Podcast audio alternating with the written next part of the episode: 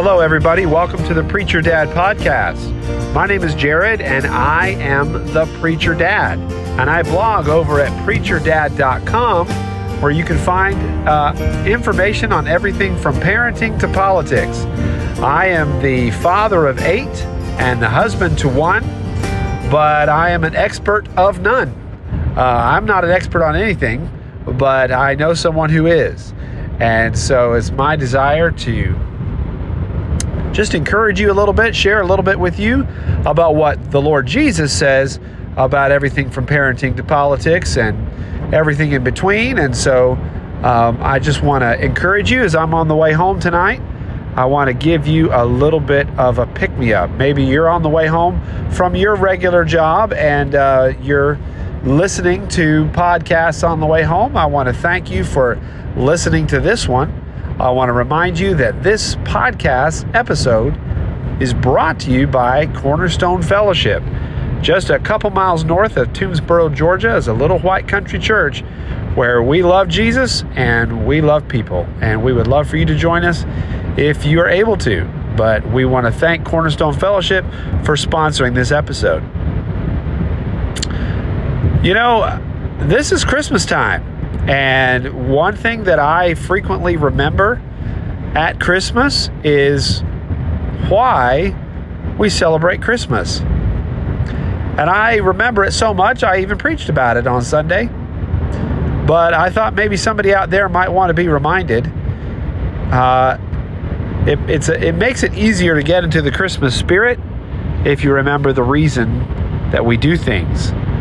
Uh, for instance, all those lights that you get annoyed with putting around the tree and hanging up on the on the buildings and all of the work involved with that. Why do we do lights at Christmas?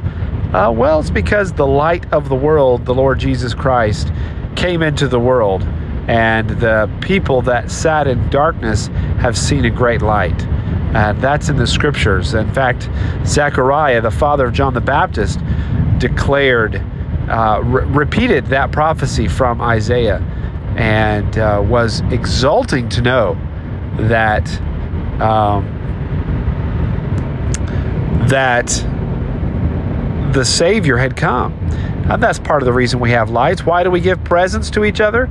Well, we give presents to each other because the greatest present in the history of mankind was Jesus Christ. He was a gift to mankind. He brought gifts with him, such as peace and hope and uh, joy.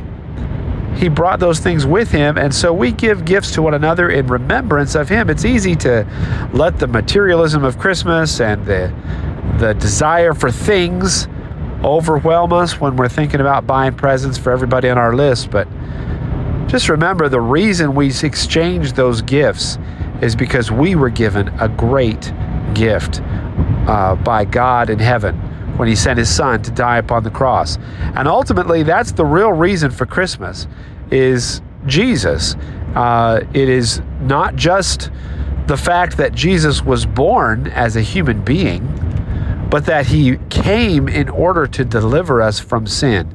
You see, if we leave sin out, if we leave the cross and the grave, the empty tomb, if we leave those things out of Christmas, we're sort of missing a big part of the reason he came. He didn't just come to make things nice and to spread love and peace and, and happiness all over. I mean, those things feel really good. And that's why people love Christmas because it feels so good. But the fact of the matter is that Jesus came to die.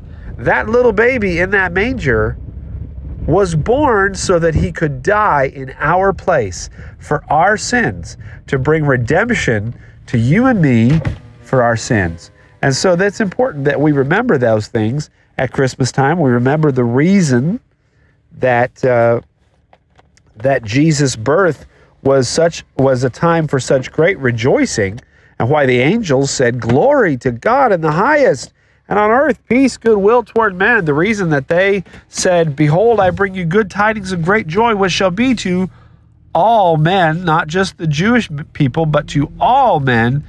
The reason that was great, t- glad tidings of great joy was because Jesus came to deliver us from our sins, to die in our place, to suffer and die in our place. And because of that, we have hope. Because of his sacrifice upon the cross, we have joy. Because we have been given the opportunity to enter into a relationship with the Father in heaven through Jesus Christ. Why do you think family time is so important at the holidays, so important at Christmas time? Why do we care so much about families? Well, it's because we have been brought into the family of God. We have uh, we have been. Oh my my girls are are playing dress up, and uh, I got to see them. So there you go. You get my my trip home here. Um,